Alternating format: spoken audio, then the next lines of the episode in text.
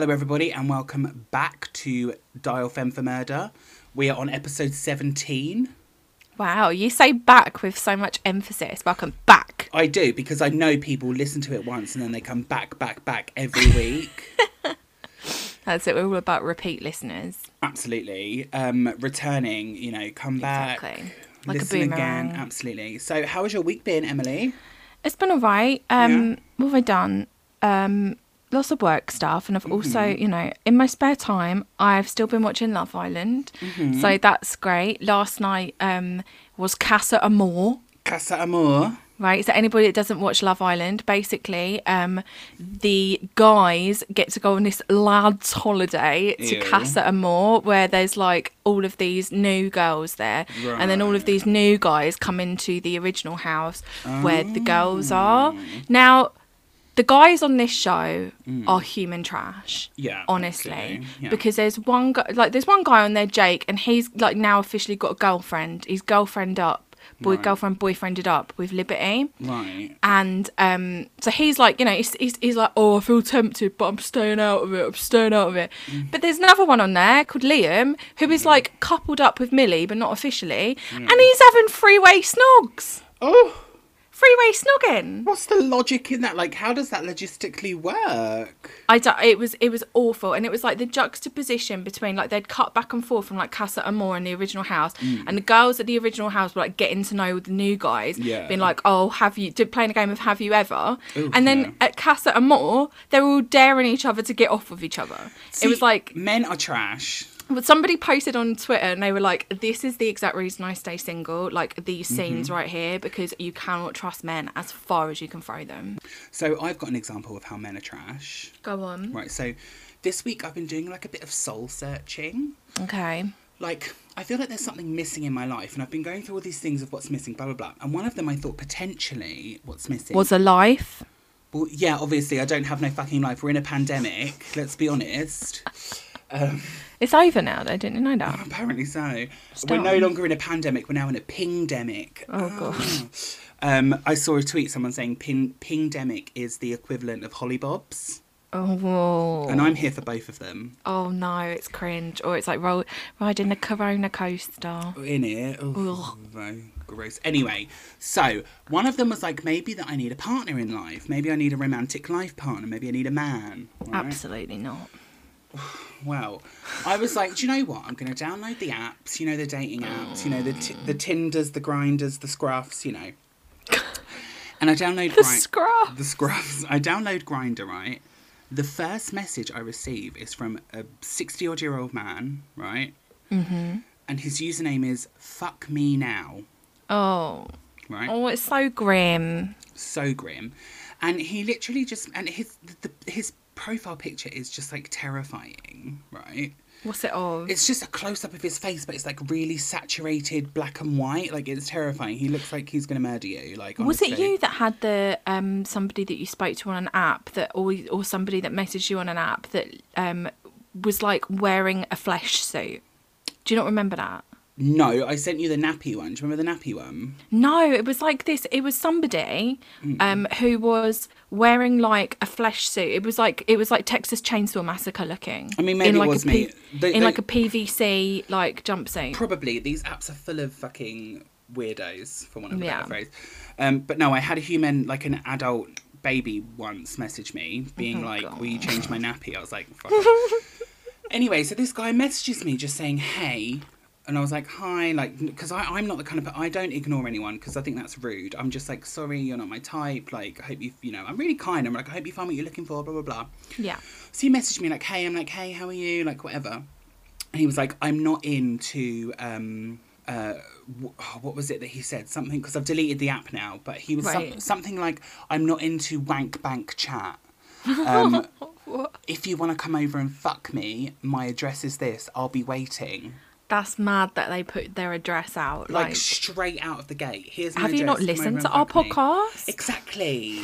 What's wrong with people? I mean, I googled his address, and it's not that far away, which is even more terrifying. You don't go doxing yourself on Grindr. You don't. I mean, come Very on. Very weird. Uh, not straight out the gate. Like, come Very on. bizarre. So I, and then he sent me a picture of his um, anus, whatever.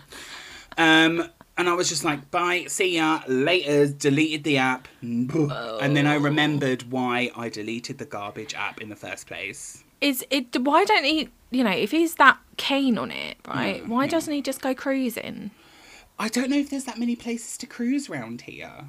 I thought, you know, like up there's the toilets though, in there. Those those were supposed to be like for cottaging and stuff. I don't know whether they are still like because there used to be like loads of like um like what's it like slur not slurs but like you know uh, people have just written crude stuff on the wall like you Right, know but I think they've been like overhauled and they're usually locked now not that I've ever gone cottaging on them you know each to their own Well, th- one of the car parks up near me is supposed to be like quite well known for dogging. yeah but I don't know how how you got to admit as a gay man it's like you don't just want to walk over to a car and flop your knob out Yeah, that's true. especially where we live um, That's true. And do- dogging is is quite a hetero um thing, isn't It it? is. I think gay- gays are more inclined to do it up against a tree in a wooded area. Yeah, yeah. You know? like Hampstead Heath. Yes, the amount of people that literally message you saying, "Can you come?" and I'm like, I I was like, no. I'm always like, oh no, my housemate's home, aka my mum. Right. Um, and then they're like, are you up for outdoor fun? And I'm like, mm, do I really want to have to explain to my mum why I have mud on my hands and knees? Isn't isn't a lot of that though because of um like when people say and I might be wrong here, Yeah. but when they say like can you can you come that means like they're living with somebody who isn't like LGBT friendly. Not necessarily. It just Right. means they don't want anyone back at their house. Right. Okay. For my, my reason is that I live with my mum. Yeah. Like, I'm not just gonna bring some rando in off the street and be like, "Hi, mum. This is Yeah, this is yeah. this is hung hung top 68. Um, he's just gonna raw dog me in my bedroom. Like, do you know what I mean? Like, Does your mum listen to this podcast? no, I don't think so. Oh, good lord. she keeps trying to, but she's like, "Oh, I Oh, really want to listen to your podcast," but then she doesn't. But if she does, fucking whatever. Um, but yeah, so I think that's more of a vibe. So yeah, I was like, do you know what? I'm I'm not looking to um, essentially be raw dogged in my bedroom off off the bat. Raw dogged. what a word. um, you know, I'm kind of like, you know, building up. You know, I want to, Yeah. I want to kind of meet someone. So, maybe, Yeah. but then do I? I don't know. I'm Mate, just- I'm just saying you've got to go on Love Island. Oh no, I'm too fat for Love Island, and I'm a homosexual. I feel like they could they could really like I- I would honestly tune in for like normal people's Love Island. 100%, Just like regular people. Regular people's Love Island. We just get a whole bunch of fucking people in there. All shapes, all sizes, all races, and all sexualities, and just like see what happens. Just, just chuck them all in, see what happens. yeah, be great. Well, I mean, it's essentially Big Brother, is it not? Yeah, but like they're all there with the intent purpose to find love True. instead of like I mean, you could also make the argument that people on Love Island are not there to find love and they're, They're there just to to find find, like. Yeah, all the pretty little thing brand They- deal, you know. Pretty little thing branding. Boohoo.com. Somebody because um one of the people got kicked spoiler alert if you haven't caught up with Love Island, but Lucinda got booted from the island and people were like putting her picture up of like when she got found out that she was getting kicked out and they were like her disappointment is not that she's leaving, it's because she's lost her pretty little thing brand. Lol. They all go on Pretty Little Thing, though, don't they? Pretty Little Yeah. Thing, Boohoo. What's the other Yeah. one? God knows. I can't remember what it's called, but they're all like they all go on that vibe, don't they? Mm-hmm. Um, so other stuff that's happened in the week. Um, so I read today that Britney Spears' lawyer has Mm. filed a motion to remove her father from the conservatorship. I saw that as well. Happy days. I don't. I still. Just. I don't. I don't know how I feel about the whole thing. I think some of it's really conspiracy. Like people kind of hinting at like these really big conspiracies happening. Yeah, I think I, do, I, do, I don't know. I, I think people want to make it. Obviously, it's fucking awful and it's terrible Yeah. what's happened to her. But I think people are like, It's like, is she running her Instagram or is she not running her Instagram? her Instagram at the moment is fucking wild. It is wild. She keeps posting topless pictures with little lights on her boobs. I know. I saw I them and I was like, I yeah. I'm like, I don't know who's doing it. Whether it's her, who knows? like we Nobody said, knows. like like I said last week, it's either that someone's still doing it and trying to make her look unstable, yeah. or she's like a horse that's bolted out of the gate. Exactly. She's just going for it. Like fuck it, I'm gonna you know Exactly. get my tits out Yeah. on the gram. You know, That's true. If it is her, good for her. You know, you do you, boo boo. Do you know one thing I watched last week as well? What? All five Twilight films. There are five. in one day. Yeah, there's Twilight, Yeah. um, New Moon, Eclipse, Breaking Dawn Part One, Break- Breaking Dawn Part Two. Oh, I forgot about Eclipse. I don't know I forgot them all in the right order. My God, the first film of that is mm. pretty good. Yeah, the first film is great. Fucking hell, by the time you get to Breaking Dawn, you're like, mm. this is the most ridiculous shit I've ever watched. Like, you're telling me that this old ass, well, he's not old ass, he's like 18, 19, Jacob, mm. Bella's had a baby, and he's like, I'm oh, gonna- that baby. Yeah, that baby's gonna be that baby's gonna be my wife. That is creepy as fuck. and then there, it's so weird. It it's so, so weird. And like you're watching it and you're like, this is Robert Pattinson, right? Who has been in like loads of really good films since. He's Wow. been he's been like The Lighthouse, Good Time. Um, I'm trying to think of like other he's films that he's been the in. The new Batman, isn't he? Is he? Yeah, I think so. My god, man! But like he's been in really high quality films, and you watch this and you're like, what the fucking hell is Yeah. going on here? They're mental. They're mental. It's insane. I would highly recommend we watch him. Yeah, I mean, it's like I've started rewatching the Matrix trilogy. The first one's great. The first one is so good. Really good. And I'm like halfway through the second one, and I'm like, this one is just not as good. And then it only gets worse in number three when there's like thousands of, oh, I don't know, it's just. Yeah. But The Matrix is such a vibe. yeah, it really is. it's, like- it's really good. And I was messaging yesterday saying why the he- the fact that Trinity is straight in The Mm. Matrix is pure homophobia. Truly. How is she not an iconic lesbian queen? I need to go back and rewatch that, you know, but I don't do. think I could make it through two and three. I mean, to be fair, if I can make it through five Twilight films. Yeah, you can probably make it through three probably Matrix. Yeah. As, as bad as Keanu Reeves is an actor, the movie is so good. Keanu Reeves really is the original himbo, though. He is, but he's a terrible actor, let's be honest. He, yeah, he's not the best actor. He's, you know, he hasn't got range and depth. He definitely doesn't. There's a lot of Keanu Reeves slander on this podcast. Uh, I'd say we've done it twice. oh, I did message you the other day though when I was watching Matrix, saying how thick Keanu Reeves used to be, Yeah, he was he was good looking when he was and then that was followed up with the fact that I really think Trinity should have been a lesbian. Did you ever watch him in that film that Steve Martin was in? Or it was like called Parenthood or something like that, where he had like 18 ago, yeah. children. Yeah, yeah, yeah, years ago. That He was good in that.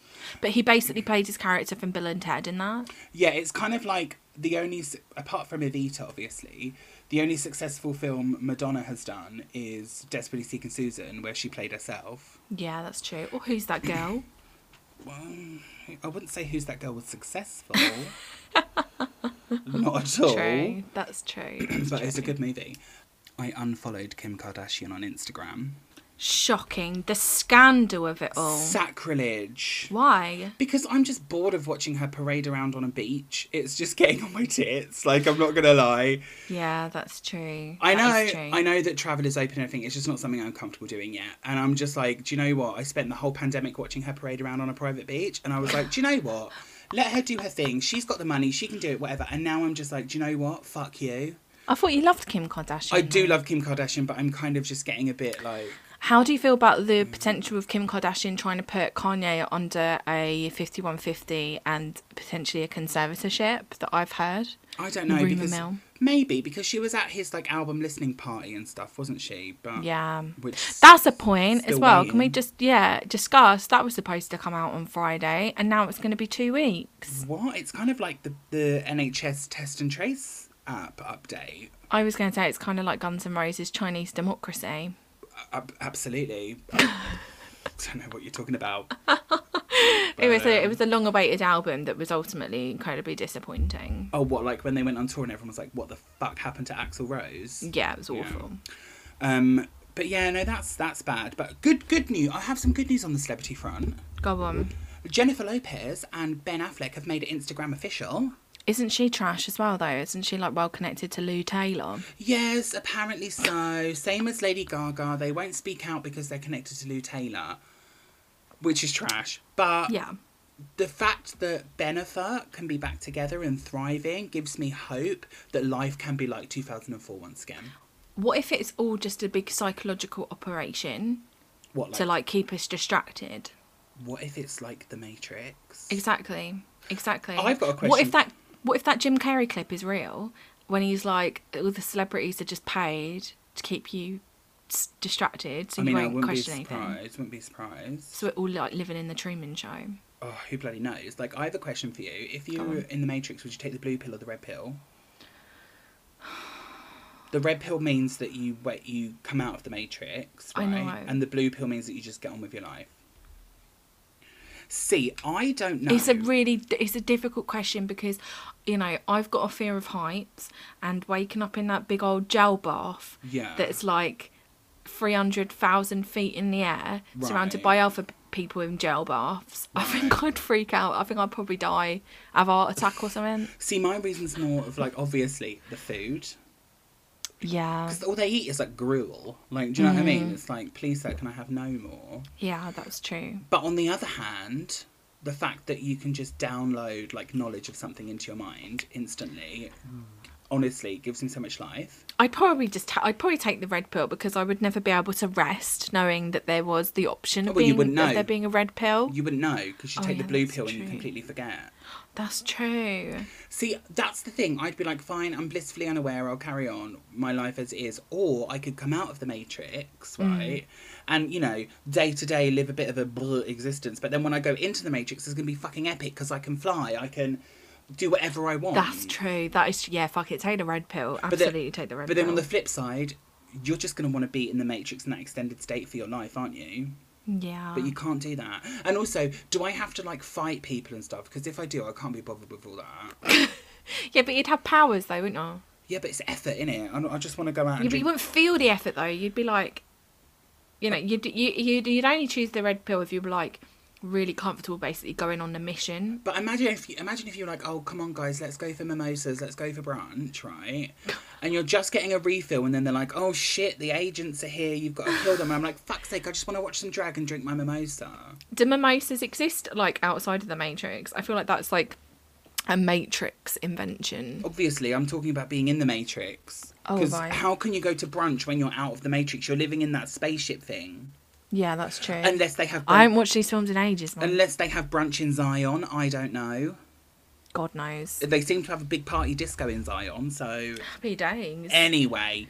Lots of industrial music. Absolutely, lots of leather, Mm-hmm. lots of bantu knots. I'm feeling it. It's a vibe. It's a look. It's a look Yeah. for sure. Anyway, so I think it's probably time for you to, you know, tell your story of the week because we've gabbed on for nearly 20 minutes now. We have gabbed on. We always like to gab on. So my story this week is um, not a murder or anything like that. It is the disappearance of Shannon Matthews. Oh, it's a good one. This is a very like it's a very well known UK case, like a disappearance case. Yeah. And Martin obviously already knows how it ends. Yeah. And I'm sure a lot of you people do as well who are I- listening. I can pretend that I don't and add some, oh my god, if you like. Well, I'm going to go through it as in like just kind of like linearly, like how it how it perfect. happened. Okay. But it's also a really interesting case because it throws up a lot about like kind of class and how the media treat like the you working love class. a bit of classism, don't you? Love it, mate. I'm just telling you, everything is about class consciousness. It truly is. I'm sorry, but just a side note: the fact that there can be two billionaires racing to go to space for ten minutes, and there are people dying across the world, Exactly. is unbelievable. And now apparently, Exactly. I read something about Jeff Bezos wants to go to the moon now or something, and he's going to pay billions of dollars to go to the moon. It's like, how about you fucking take care of your workers? yeah. Well, how about you? Yeah. It's it, oh Christ, it's just unbelievable. But anyway, Just as I thought. trash. Trash. Yeah. Okay. Okay, here we go. Disappearance of Shannon Matthews. So the story begins on the 19th of February 2008. And just to kind of paint the picture, it's a few months, maybe about six or seven months after the disappearance of Madeleine McCann. Mm-hmm. And obviously, the disappearance of Madeleine McCann became an international news story. Her parents, Kate and Gerry, were very kind of, they had like, at the beginning at least, a very good relationship with the press Yeah. and they kind of had like connections to people in like the PR world and they were able to kind of get like a very strong message out about their missing daughter. So, Shannon Matthews um, was a nine year old from Dewsbury in West Yorkshire, and she had just come back from a school visit to the local swimming baths. Now, they arrived back at her school in Dewsbury at 10 past three in the afternoon, and Shannon's mum had t- apparently told her that her brother was going to be picking her up from school, but there's nobody there when she mm. gets there. So the school was close to her home, around like half a mile walking distance, so she decides to walk home herself. Mm-hmm. And at 18:48, so that's 6:48 p.m., that evening, her mother, Karen Matthews, calls the police to report her daughter missing. Right. Now, Shannon lives on the Moorside estate in Dewsbury, and it's kind of like it's just a regular council estate, I guess, in the capitalist neoliberal hellscape in which we live. Um, Absolutely. it's it was at the time a bit run down, suffering from an extreme lack of investment, and it was also classed as one of the most deprived areas in the UK. But like many council estates, it had a very strong community focus. Yeah. A lot of people kind of like stuck together, they helped each other out. There was a community centre on the estate, um, which resident Julie Bushby opened that night, and she stayed in with the lights on just in case Shannon needed anywhere to go. and Julie becomes like one of the main players in this case. Um, so the next morning, on the 20th of February, the police had searched through the night and nobody had had anything from Sharon, Shannon, and people were worried about her, obviously. Yeah. So her case was then escalated to the Homicide and Major Inquiry Team, which are responsible for kidnaps and abductions, and they decide to put over 250 police officers on the search for Shannon. Like they go through back gardens, people's homes, like all the rural areas, like everywhere basically. And Yeah. by this time, the media start to get hold of the story as well. Mm-hmm. And it does become quite a big news story across the UK, with journalists reporting live from the Moor- Moorside estate. And that night, Julie Bushby decided to organise a community search for Shannon to work alongside the police search. So she's kind of like rounding up the community. She's one of those kind of people, like she, she knows everybody and she's got the ability to bring everybody together. Yeah. So they begin searching on the second night she's missing, and Julie mobilises almost the entire Moorside estate to go out looking for her. And you can actually like go and watch the footage from the search. Like it's an amazing how this Yeah. community of people came together to try and find her. Yeah, everyone literally like everyone in the on the estate like banded together and really Mm-hmm. helped search her out. I think just to I know you said it before, but just to clarify, like when we say estate, we don't mean Mm. like a vast landscape of someone's No, estate. okay, so maybe, s- yeah. the suburbs like So, well, because so British council estate, basically a council home is a home that is built and owned by the government, and it is like social housing basically. So for people, it's designed to be for people who are on um, lower incomes, people that need places to live, like people who need to be housed basically. Yeah, yeah. And there is um, whole controversial thing about in the 80s, Margaret Thatcher decided that people could buy their own council homes, which has led to a huge crisis in council housing. But that's another that's another another thing. Incredibly political. Okay, so um, during the search time, like that night, Karen Matthews is inside the house waiting for her daughter to come home. And on the second night of Shannon's disappearance, she comes out of the house and talks to the press. She says, Shannon, if you're out there, come home. We love you. Like she looks rough. She looks proper, like, absolutely distraught. bags she? under yeah. her eyes, like a mother grieving for the loss of her child. Yeah. Now, in this time, the police are stopping cars, they're questioning people, helicopters are out looking to, like, there's lots going on. Mm. So, Karen is later interviewed by the police for six hours about Shannon's life, her friends, anything that could give him, like, an idea of what was actually, like, what could have possibly happened to her. Mm. And the police say that Karen painted a rosy picture of the family life. And she was kind of saying, like, oh, no, everything's fine, like, we all get on really well. And she, you know, also bear in mind Shannon is one of seven other children. Mm-hmm. Well, she's one of seven children, so it's a Mm-hmm. Very, very big family, very extended family, as we'll And soon. I'm assuming. find out. I think I remember that the house is. It's when we say it's seven children in a house. It's not like seven bedrooms. No, it will be it's like a Three bedroom house. house. Like Yeah. that's the state. so a lot of shared rooms, all Absolutely. that kind of stuff. Yeah. So um, the police searched Shannon's bedroom, and on her wall, she had written that she wanted to live with her biological father. Now, this I, I'm not mentioning this point to shame Karen Matthews at all, but um, the children that she had, like there were a lot of different fathers. So she's got seven children, and um, I think five of them come from different fathers. So I'm mentioning that just so you can see like how there's a big kind of like family tree here. Yeah. There's a lot of people that are, are connected. So the police had to go through like so many different avenues of like Yeah, people it was of a, interest. It was a mammoth operation, wasn't it? yeah. So ultimately, the police ended up searching over 500 homes that were around the route that Shannon took home from school. They searched for traces of blood. They brought in specialist cadaver police dogs. And they even drafted in Shannon's best friend at the time, who's another nine year old girl, to come out and look for her as well. Now, on the 22nd of February, police re- released CCTV footage of Shannon um, leaving the swimming baths. Like, that was the last time that she was ever really seen. Yeah. And Shannon's best friend, who was the last one to see her, came forward and said that Shannon, like when she'd left school, she was walking down the road from school mm-hmm. when she should have been walking up the road from school. Right. And also reiterated that she never walked home on her own. There was always someone there to pick her up. Hmm. Now, by this time, the police are beginning to fear that she might have been harmed and that if she was hiding, they would have found her by now. And it is at this point that they find out that there are more than 1,400 people on the sex offenders register within 20 miles of Shannon's home. Jesus Christ. A lot of people. That was a lot, yeah. It's a lot of people. And I on on the documentary that I watched, Julie Bushby, who's like the com- the community organizer person, um, she said that we knew they were checking the pedos' houses because we all knew where the pedos lived, and it's like that's that's very accurate because like, I live on a council estate, Martin lives on a council estate, and I remember go I remember growing up, and you you'd know where the dodgy people live. You'd know, you'd know that Yeah. dodgy old Roger at number seven. Yeah. Like, don't go near there. Your mum Yeah. would be like, don't go, because we used to play games like, I don't know what people call it, but like knockdown ginger. Mm-hmm, What do they call it? Like ding dong ditch.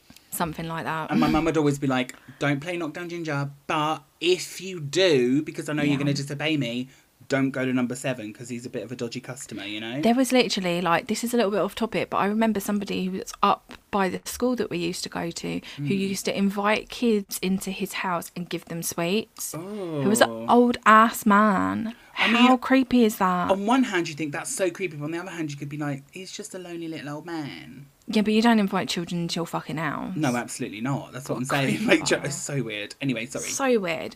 So, um, like a lot of them were like really taken aback when they found out how many paedophiles actually lived in a close vicinity to Yeah. them and to the schools. Like, you know, there's a lot of sex offenders out there. Let's just say that. yeah. Um, so the police started to put together a more detailed profile of um, the Matthews family. Now, Karen herself was from a very extended family. She was one of seven children. And like I said, she had seven children of her own, lots of different fathers. So the police had to identify all of these people in the family and the close family friends. So it's quite an extensive um, investigation. Yeah. Lots of people to look at. Now, Shannon's father is a man called Leon Rose, and he was very kind of quiet throughout the investigation, but he had been out searching for his daughter. And he did give a press conference and was contacted by the police where they found um, that Shannon's contact with him had been reduced due to like friction and arguments between Leon and Karen. Right. And it obviously went against a lot of what Karen was saying about like home life. Oh, our home life's fine, everything's all good. And that also coupled with the note on that Shannon had scribbled on the wall yeah. about wanting to spend time with her dad. So the police also begin looking into Karen Matthews' partner, who was Shannon's stepdad at the time, who lived with them um, and her brothers and sisters. He's a man called Craig Meehan, and he was a 22-year-old fishmonger in a local supermarket. And he looks, he, you know, like I, I'm trying to frame this in a way of like, basically the media started to go after him because of the way that he looks Right. like say like oh he's a bit weird. He's a bit he's a bit creepy. Yeah. he's a lot he's younger than karen and Kind their of like, relationships kind of like we just did about the people who live on our Ki- yeah kind of. But in this case they were right and we will get to that later. Yeah. anyway So the media begin to point to him being a suspect. And um, Karen's mum and dad gave an interview with the tabloid press where they claimed that Craig had been violent with Shannon. And the day after that interview was released, he agreed to give his first TV interview. He was interviewed in his home with Karen next to him, and he was asked if he's ever hurt a child, and he obviously denies it. And he says that he's trusted with children, he'd never hurt anyone, etc., etc. So we're now three weeks since Shannon went missing, and Julie and the others in the community um, organised like a big kind of like public walk thing to get like the press, and they were all there with like balloons and candles and all that kind of stuff. Yeah. And they asked Karen to come down and join, and she doesn't want to at first, but she eventually agrees. And it's important to note that at this time, the press were all over her. They were like yeah. probably hounding her and her family, and there was a lot of classism going around in the British tabloid press. Yeah. Now, although there had been like initially a lot of coverage, um, there were a lot of comparisons to Madeleine McCann's disappearance and how Kate and Gerry McCann had handled the media versus Karen Matthews. And there was a quote from The Independent a few weeks into the disappearance. I'm going to read it because it, it kind of sums it sums it all up basically. So it says, at this point in Madeleine's disappearance last year, 2.5 million had been raised with contributions from Sir Richard Branson and J.K. Rowling. Celebrities, including David Beckham, publicly appealed, and the McCanns had begun their sophisticated media strategy daily briefings, a website, experienced representatives, and eventually a meeting with the Pope and the appointment of a private detective agency. The A Pope? Yeah, the Pope. Crazy. The Pope. A distressed Kate McCann, lean, blonde, and articulate, clutching her daughter's soft toy and wearing a yellow ribbon of hope, was the figurehead from the outset. Amid accusations of police incompetence, the McCanns were declared suspects but have never been charged. A commentator in the Daily Mail wailed, This is the kind of thing that doesn't happen to people like us. It was two weeks after Shannon's disappearance before her mother, 32, was put before the television cameras. With no makeup, hair askew, wearing a t shirt saying, Help find Shannon, Ms. Matthews looked the essence of working class Britain. She too clutched her daughter's teddy bear and tearfully appealed for information, but Shannon did not make the front pages. In the first 16 days of Madeleine's disappearance, 519 articles were written about her in Britain. By Wednesday, 16 days after Shannon went missing, she had received just 111 mentions. So I remember it being a popular thing, but I it remember wasn't it being big, but obviously Yeah. it was no Madeleine McCann because, like the article said, the, the exactly. the McCanns were very well connected, very uh, Yeah. affluent, and Yeah, exactly. Very middle class. very middle class, and uh, Yeah. Madeleine was a blonde Yeah, little white girl. yeah. You know? So Karen and Craig end up doing an interview with Radio 4 Mm-hmm. and they're grilled about um, some of the extended family's allegations against Craig, like, you know, friction with Shannon, that kind of Yeah, thing. yeah. And again, they totally deny it. Everything's fine, nothing to worry about. People are making up, all that kind of stuff. Now, there was a community warden on the estate um, named Christine, and she would kind of like go around and she she wasn't like a family liaison officer, but she was like um, she was just kind of like a local person, that kind of uh, you know Kind of like neighborhood watch vibe. yeah, kind of. Yeah, yeah, that's that. Yeah, exactly. And she said that Karen was incredibly impressionable and wasn't used to people being nice to her. So she would kind of gravitate towards people that were overlooking any kind of flaws, shall we say. She also described Karen's house as the estate party house and that there were lots of people in and out of her house all the time. And she said that it didn't change once Shannon went missing. Right. Now, Karen does another press conference where she appears composed, holding. Um, well, this was her. f- Sorry, this was her first press conference that she did. Hmm. She'd been in front of the cameras before, but like it had just been like at her house. Yeah, just this like was an an, official. interview, yeah. this was an official press conference. Um, and she's holding Shannon's teddy bear, and she's again appealing for her to come home. And this time, she drops a little information bomb, and she says that she thinks that someone she knows may have taken Shannon, and that her family no longer feel safe. Now the press like totally jump on this. And they say that Karen knows more than she's letting on because she's saying things like she can't trust the people close to her anymore. Yeah. So in this time, the community response is still going on. Like people are printing T-shirts, posters are going up, and the Sun offer a twenty thousand pound reward for Shannon's safe return. Hmm. But at the same time, the press are becoming incredibly wary of Craig and Karen. The mood is starting to like shift a little bit, Yeah. and people are starting to question their sincerity. Oh, almost knocked over my tea. And the police also start to have their own concerns because Karen is acting very nonchalant at this point, like not really seeming to be that worried anymore about Shannon or the progress of the investigation. Like, she's not asking any questions about it. She's just like, Done. kind of like yeah head down like not really being involved so karen is eventually pulled into the police station and questioned by the police and they say um, that she appeared like convinced that shannon was alive and well with someone that knew the family Right. so the Sun decided to up the reward money to £50,000 for Shannon's safe return. And a few days later, the police get a tip off from a local man who asked the police whether they've spoken to a man um, called Paul Drake, who is the uncle of Craig Meehan.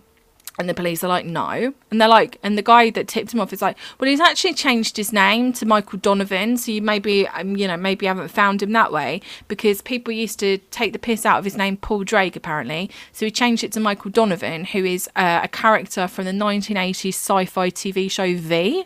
Right. I've never seen it. Never heard I've of never, it. I've What's- never why would it. people take the mickey out of Paul Drake? I don't know. I don't know. Bit weird, isn't it? That is weird, yeah. Anyway. So the local person that gave the tip off said that um Mike we call him from not Michael from now on Michael Donovan.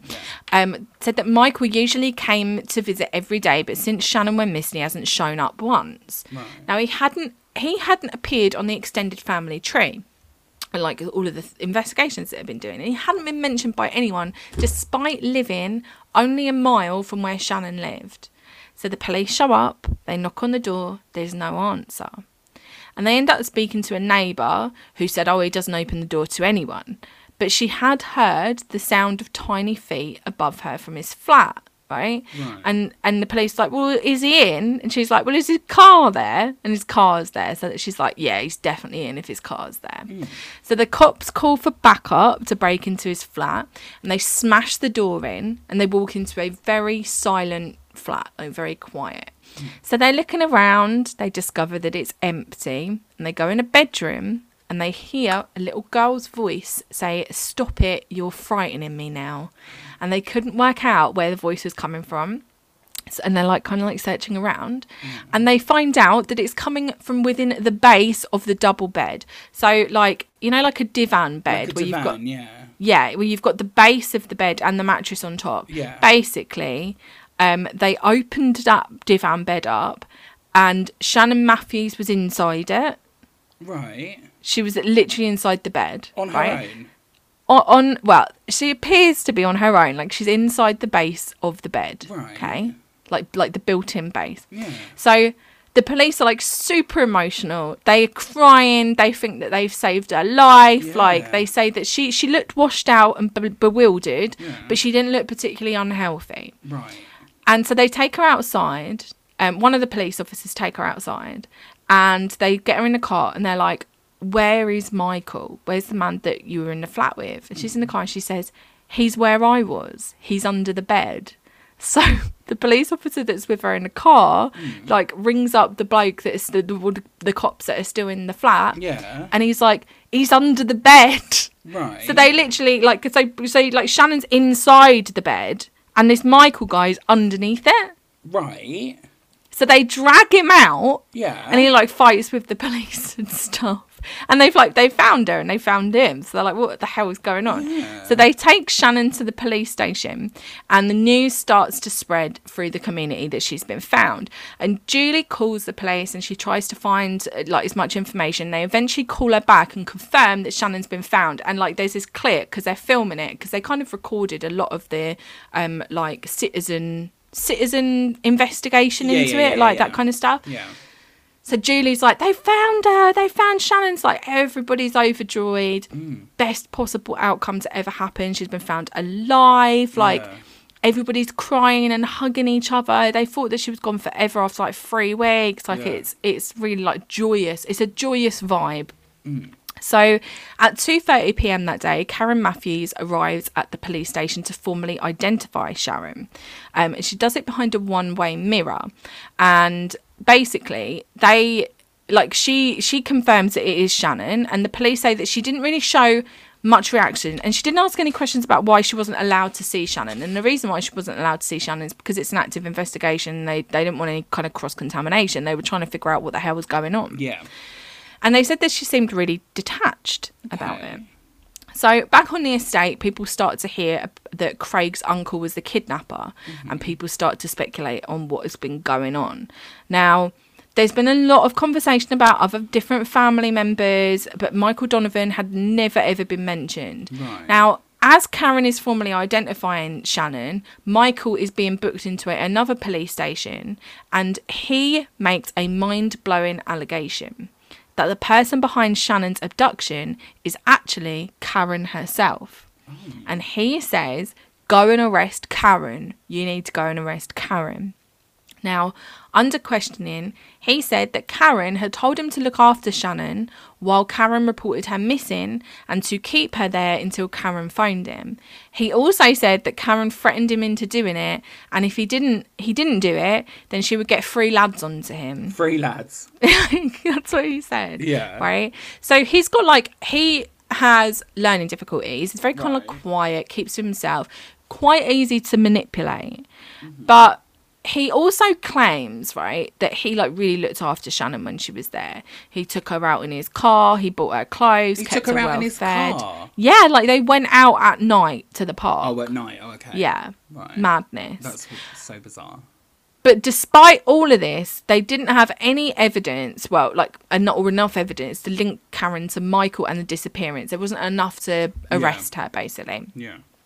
So there's big celebrations on the estate, champers being popped, fireworks going off, all that kind of stuff. And the mm. next day, Julie asks Karen why she hasn't been able to see Shannon so far. And Karen says it's because of social services and the police are still questioning and all that kind of stuff. Mm. And Julie said she was surprised that Karen didn't get to hold her. And she said that people in the community were more concerned about seeing Shannon than Karen was. Mm. So the police end up taking out a protection order for Shannon. So she was under the care of social services. And Karen and Craig stand outside their house for a photo op despite not being able to see Shannon. And they look really nervous and like very kind of like downtrodden. Yeah. And Karen's friends who are inside the house actually have to shout out to them to smile. They're like, smile! Oh, like, yeah, it's yeah. it's really weird. They don't say anything and they do smile and they've got they have like one really awkward kiss and then they go back mm. inside the house where there's a, like a house party going on basically. But Shannon is not there. She's Shannon's not there. in like custody still. I Yeah. guess. Yeah. So a day later, on the Monday at 10 p.m., 72 hours after Shannon was found, the police call a press conference and announce that Michael Donovan is to be charged with kidnapping and false imprisonment. Mm-hmm. And the next day, Karen is interviewed under caution by police who are investigating Michael's claims that she's involved with the kidnapping, but they don't have enough evidence to actually hold her, so she's eventually released. Right. Now, just over two weeks later, after searching a computer that belonged to Craig Meehan, they found 140 indecent images of children, and Craig Meehan is arrested, charged, and appeared in court and remained in custody. Mm. And again, the community are totally shocked, and people are furious. Like this man's been out in the community, kids have been playing around him. He lives in a house with children. Yeah. His uncle's just been arrested because of shout. Like it's all kicking off. Yeah. Yeah. Everything's kicking off. Yeah. So, So hold on, Ju- just to be clear, this is Karen's husband, yeah, well, like the stepdad, yeah, the stepdad. I- They found yeah. indecent images on the stepdad. Okay, right. Yeah. Okay. yeah. So, um, Julie and her neighbor Natalie Mm. eventually decide to confront Karen because they're like, we need to get to the bottom of what's going on. Yeah. and they bring along a police family liaison officer and they all decide to meet in a local lay-by in a car that belonged to the police family liaison officer Right. and they keep questioning um Karen, like going like, "What is going on? You need to be honest with us." And Karen eventually confesses to being involved in the abduction. Right.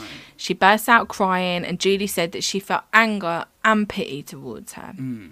And the liaison officer contacts the police, and she arrests Karen for perverting the course of justice. Mm-hmm.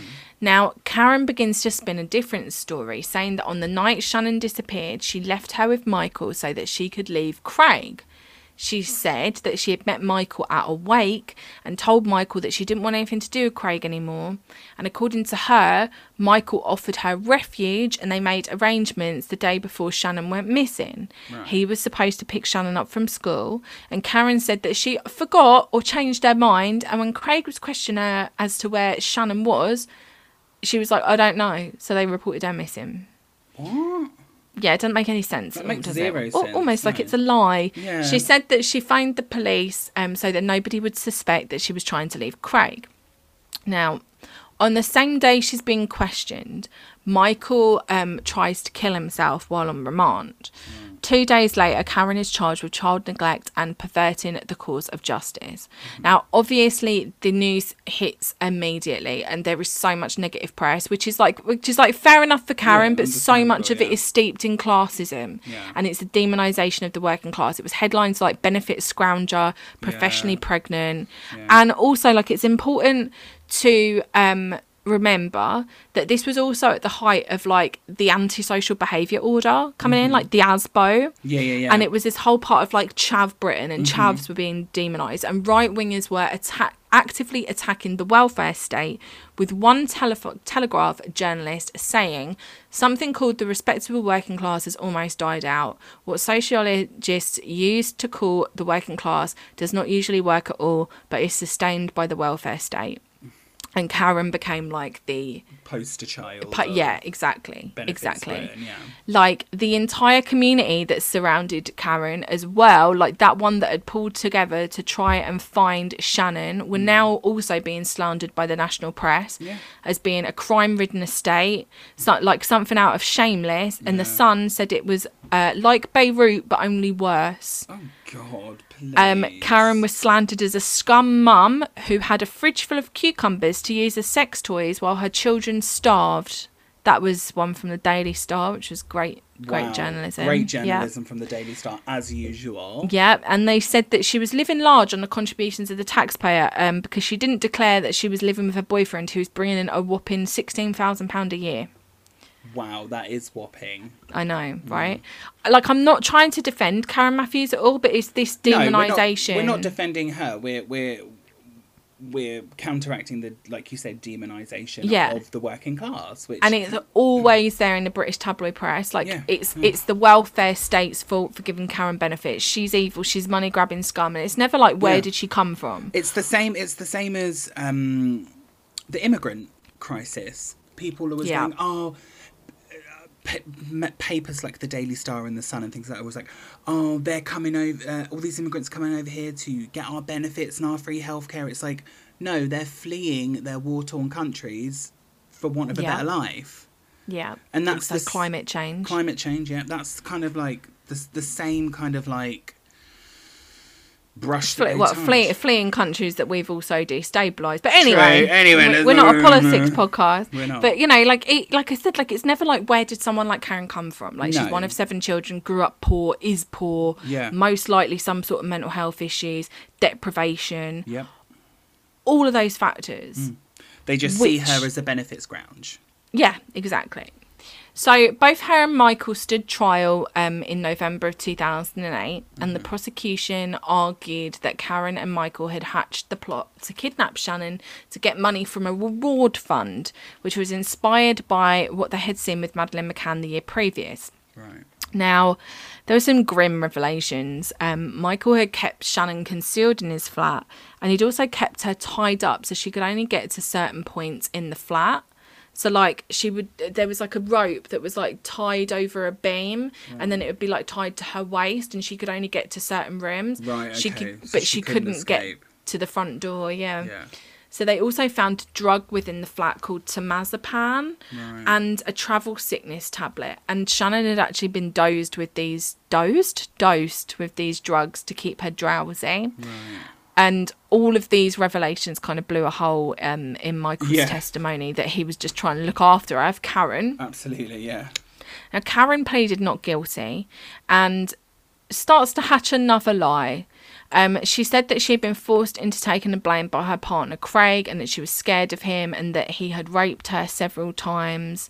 Um, but the prosecution say, you know, she's told one lie after another. And this is the thing, like, it is quite possible that she was trying to get away from Craig and this whole thing kind of spiraled out of control. But it makes it very hard to believe when she has told one lie after another. Absolutely, yeah. Um, and the police also found a note at Michael's house that um, he had written, Mm. which had a list of rules on it for Shannon, basically saying don't go near the windows, you've got to keep quiet, all that kind of stuff. Yeah. And at the bottom, in large writing, the initials IPU were written. Right. Now, IPU is something that Shannon and Karen used to say to each other, um, and it stood for I promise you. So it kind of shows Karen's involvement. Karen's involvement, yeah. Yeah. So the prosecution also showed that on the night of Shannon's disappearance, Karen went shopping for three hours before making her call to 999. She just went shopping. Yeah. Right. Um, toxicology reports also came back and revealed that Shannon had been drugged from seven years old to keep her sedated. Oh shit. So Karen had been drugging her and Just- sedating her child. For two years. Yeah. Yeah. Crazy. God. But despite all this, she said she had no involvement and she continues to lie and her story is just all over the place. Um, so on the 4th of December, um, her and Michael are found guilty of kidnap, false imprisonment, and perverting the course of justice. Um, it took the jury six hours to find them guilty on all charges. The judge said that he didn't think that Karen and Michael worked alone. So obviously, speculation started to brew again. And Julie said that she thinks there was probably some truth to Karen wanting to leave Craig. And people kind of speculated as to whether or not it was something that just kind of got out of hand. Yeah. Um, without Karen, though, Shannon couldn't have come into Michael's hands, so there had to be something going on there. Yeah, But exactly. Julie also says that Karen never approached anyone for a reward, which points to like other people being in it for the money and not Karen. Yeah, like who was the guy that did the tip off of of on Michael? I don't. We don't was know. something to do with it? You know. Potentially, um, Craig Meehan could have been part of it as well, considering Yeah. the fact that it's his uncle. It's just all very, it's all very confusing. Yeah. So Shannon was eventually taken into the care of social services. She had her name changed, and there was a lifetime ban on people reporting on her. So her identity can never be revealed. She's got total anonymity, which I think is a really good thing. Absolutely. Um, yeah. She obviously had an extreme amount of trauma from that. Had to undergo a lot of therapy. Um, ru- like horrible Yeah. for for that child. yeah, awful. The search for her cost nearly 3.2 million. Um, Michael Donovan spent four years in a high security jail in Wakefield and was released in March 2012. Karen also re- served four years in jail, never regained custody of any of her children. Good. She's still regularly written about in the tabloid press. I did see a TikTok of her recently on the bus, Right. which was weird. Yeah. And I just want to end it on um, there was a bit like Owen Jones, you know Owen Jones, Yeah, yeah, yeah. Who wrote the book um, Chavs, Demonisation of the Working Class. Um, so he basically said in his book that um, for both the Conservative Party and those parts of the media traditionally supportive of its agenda, Karen Matthews had become a convenient political prop. That the case was cynically used to garner public support for the party's subsequent programme of austerity and cutbacks to spending on welfare. And that is the story of Shannon Matthews. It's it's it's a crazy story. it is a crazy story and it's like it's depressing It is. and it's very kind of like uh, But yeah. I think the thing that's like one of the things that's is bad that we, we just don't know why. Like why was Yeah. it done? Like you'll never know why. it could have been for money it could have been for something else like there's there's lots of different theories around it but Yeah, but yeah. yeah like the woman said in the documentary julie she said you know it, it it's still a thing like the people are still writing about karen matthews Yeah. like all this time later and it's like okay we're talking about it on the podcast but i hope we're not doing it in like a salacious or like offensive way No, but it's like think we are. you know, at some point they do just need to let it go. Like she did something that was absolutely horrendous. Like she was obviously involved in it somehow, but for her to be kind of like. Uh, for it to be used the way it had, it to, to tar a whole To basically- group of people. Yeah, to demonize the working class. Exactly. Just We're, they're all, And this- we're already demonized enough, you know. and this whole thing about benefit scroungers it's Oh, like it's like it's always the people that say benefit scroungers who have never had to live on benefits no, oh, definitely. You know. Oh, my my taxes pay for your benefits. It's like yeah exactly it's like oh great thank you for that 300 pounds a month that you get from universal credit i Exactly. mean it's poverty wages it's it's Poverty. It's terrible. It's absolutely terrible. and then on top of that as well if you live in a council house you also have to pay a contribution to council tax Mm-hmm. if you've lived in a council house your entire life and say somebody like say you live in a council house with your child you've lived in that house your entire life and you now have a spare bedroom you you need to pay tax on that bedroom as yes, well you do. It's it, outrageous what the conservative government have done to the welfare state but anyway The Conservative government are are a bunch of cunts. they really really are Guys, I'm just gonna. We're not a political podcast, but I implore you, if you're in the England, if you're in Britain, and you can vote, vote anyone but fucking Conservative, please. Like, yeah they've killed. First of all, if it's not bad enough that they've killed over hundreds of thousands of people from the COVID pandemic due to their poor government governing of this country and its exactly pandemic, then they hate poor people. they really do They only care about themselves. they really do And as Wendy Williams says, death, death to them all. it's actually death death to all of them There we go. There you go. Thank you.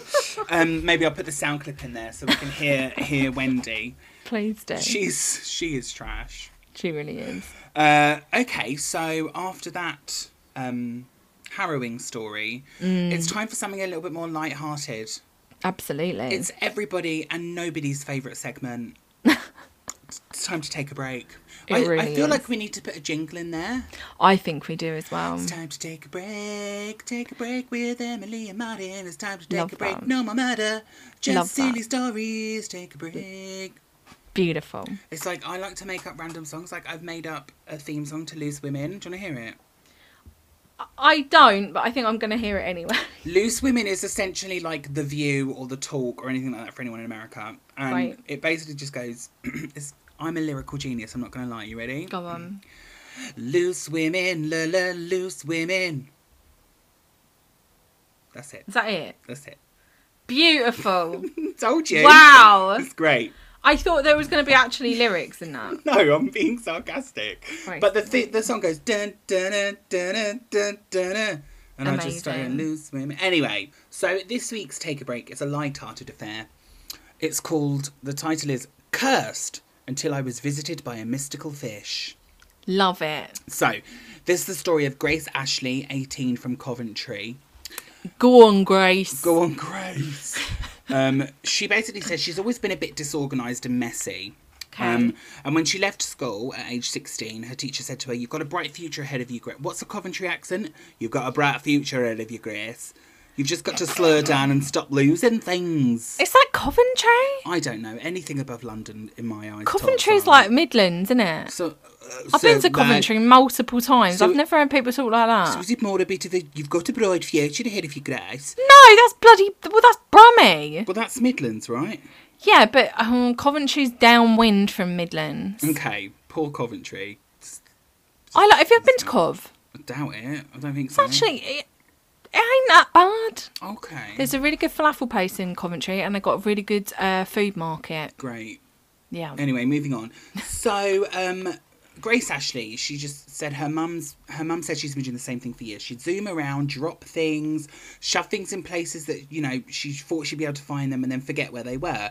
Which is definitely she's basically telling my life story. Mm-hmm. I do that all the time. I'm so bad. There you are. Um, yeah. Anyway, so within days of starting a new job at a supermarket, she lost her security pass. Oh, Bloody hell, Grace. Grace. Obviously, her managers were not Grace. happy. Um, so she had to get a new one, and then she lost that one too. So she was Right. hunting high and low. She'd lose her house key, she'd lose this, she'd lose that. And she said to her mum, maybe I'm cursed. Well, that's obviously what it is. It's not Yeah. Mm. just that you you you lose track of everything. No, You just- it's a curse. So basically, her mum was like, "You've got to be more careful. You've got to be more careful, right?" Um, so she was like, "Fine, whatever." So she decides to, on her way to her shift, uh, she walks past a pet shop. So she decided to pop in, and she was immediately drawn to a fish, right? Of course. A brightly coloured body fish zapping around in the tank. So she'd kept fish as a little girl, and she'd loved Okay. them. The way they move so swiftly, right? So she was mesmerised by the fish. Come on, We all be get mesmerised by Everyone fish. gets mesmerised by fish. Um, So I'm, she's like Robert Pattinson when um, he sees the mermaid in The Lighthouse. or Robert Pattinson when he first smells Bella when she walks Yeah, into the garden. Anyway, so later that night, she had a dream that she was living in a goldfish bowl, Right. And everyone could see the real her. Her messy, chaotic life was on full display. Okay. It was awful, and people were laughing at how she lived. Then apparently, a huge fish came up to her, almost nose to nose, and told her she better sort out her life or spend her life eternity in a fishbowl. wow. She woke up in a sweat, as one would from such a horrifying dream. Me too. I'd be freaking out. Um, I'd mainly be worried that I was a human and I was underwater. I'm a little Little little fish. Oh. So the next day, she decided to buy a fish tank and have some beautiful fish to remind her to slow down and simply remember that there's a place for everything. Her bedroom is now a haven, and at last she's chaos free and loves it. Oh. See, I told you it was a nice light one. It was a good one. No Lovely. ookies, no ookie spookies. So basically, It's almost like a fable. Yeah, a little bit. Very, very, very Rudyard Kipling. you know, you know, um, very that. Um, What's the other fables thing called? I don't know. Aesop. Aesop's tales. Aesop's fables. That's it. I was gonna. I was gonna say Aesop. Aesop. No, that's a very bougie fucking hand cream place, isn't it? Aesop's tales. Aesop's Tales. So that's the um, take a break for a week uh, for this week. I also wanted Love to just it. say that we had a message on Instagram from an Instagram user called The Head Crusher. Okay. um, and they have basically said they like the podcast, and they sent me a little snippet that she that they thought would be a great addition to the take a break segment. Oh, go on. So I'm just going to read it, right? So this is from this is sent in by the head crusher um, from Jill Armstrong, 46 in Hull, right? Go on. The dark days of I'm just going to read it out because it's very short. The dark days of winter have long been my favourite time of the year. Yes, I like the summer, but for me, there's nothing better than hunkering down in front of the wood burner to watch a classic film while feasting on chocolate. Life doesn't get any better. Long, last winter, I was sat with my hubby Steve watching Con Air. Great film. Connor. I fucking love Con Air. Yeah, it's one of So Nicolas good. Cage's best. truly we is. must admit. She was watching it for the umpteenth, umpteenth time. I love Nicolas Cage, and this is my favourite one of his movies. Sure, this wasn't written by you, Emily. Oh no! Well, no, because I, if it, it was me talking about Nicolas Cage, it would be leaving Las Vegas. Okay, right. So she says, as I became engrossed in the action, I heard the sound of Steve snoring behind me. Oh, it's not an unusual. It's not an unusual state of affairs. So Steve gets up very early to walk our dogs about six hmm. a.m. So after a busy week, he often catches up on some shut eye on the sofa. Okay. I smiled to myself as he purred like a cat. Then something in the glass doors of the wood burner caught my eye. Right. The flames were moving slowly, and there, conjured up in front of me, I swear, was the face of Nicolas Cage, clear, Oh my god! clear as day. It lasted about ten seconds and then disappeared. Oh my god! How good is that So story? lucky. So thanks, the head crusher. I really appreciate. It. Thank you so much. I've got a bit of Nick, Nick Cage uh, personal uh, anecdote. Go on then. I've been to his grave. Nick Cage ain't dead. Yeah, but he's already bought his grave, and I've been there. He's got a tombstone. He's bought his own tombstone in New Orleans, and it's like a pyramid, and it is in one of the really old um, cemeteries. I can't remember if it's the one that Marie Laveau is is buried in as well, but it's one. There's like there's two really famous cemeteries, like really iconic cemeteries in New Orleans, and his grave is in there, um, and it's like this pyramid tomb. Wow. Did you say Marie Laveau? I was going to do an episode on Marie Laveau. Marie Laveau, yeah, she's she's buried in one of them. I've been to because there's there's two different ones, I think, Right. and I, I'm trying to remember. I, I went there like six years ago, but yeah, I've been there. Amazing. Love that. I know, right? That's such a good little tidbit. Absolutely. So anyone listening, if you have, if you find any nice, ta- great take a break stories that you'd like for us to read out, let us know. And if there are any cases that you'd like us to cover, let us know. Absolutely. I've, I've got. Uh, there was another message on Instagram we got from a. Oh my god, so many we we have so, still not no hate. Thank you very much, people. um, from uh, Shannon, uh, basically saying that she loves the show. Um, she found us. Well, she found you on TikTok. Oh my God, see, it's my- it's my influence, mine. And uh, they basically gave us a few uh, examples of some cases: Andrea Yates and Susan Smith. So I'll definitely be looking into Okay, those. So my mum's been compiling a list as well. Has she? yeah. Go on, Gil. She listens. She listens to the podcast. Does she? Yep, and I did get a comment on YouTube actually, Right. um, by somebody called. Hang on a second, I will find it. They called MMA Right. Ma, M- Ma. as in like the film Ma. the film. Maybe. Ma. Maybe. Lol. Yeah. Um, and they said that um, the take a break segment is like their favorite bit, and and uh, sh- they they think that um, they found their people Mm-hmm. because they love take a break, all of that kind of stuff. Yeah. Um, that I think they're from the US. Okay. But they said um, that take a break, real people, etc., are literally one of their favorite things about visiting England. That's so cool. We should do like a take a break special. Um, do you want to tell people how I suggested that, and you went, mm. You said know. let's do an entire episode on take a break. Yeah, I thought for like the 20th, 20th episode special, it could just be like talking about funny take a break stories. We can do a funny take a break, but yeah, yeah. I mean, yeah, uh, yeah. We'll, we'll see. So against all of my. I'm just. That's not true. I'm just replying to what my mum would always reply when I used to ask for something for Christmas. Right, my reply go, would be, maybe. "We'll see what Santa brings." Oh God. So that's my response to you. No. I'm kidding. Um, well, that's another week done in the bag. What's what's what's Yep. what they say in the can? Is that what they say in, In the, the movies? can. In the Yeah. can, because they put the reel in the can, don't they? Absolutely. Well, that's another one in the can. We I hope you enjoyed this week. I thoroughly enjoyed this week. I enjoyed it. well, I, hope I always do. I always do. Uh, well, I hope everyone has a lovely next week, and we'll see you on the flip side. Oh my God, so. lame. I'm so lame. I'm sorry. Bye, guys. like no wonder you're not having much success on those bloody apps with chat like that. Shut up! I have a GSOH.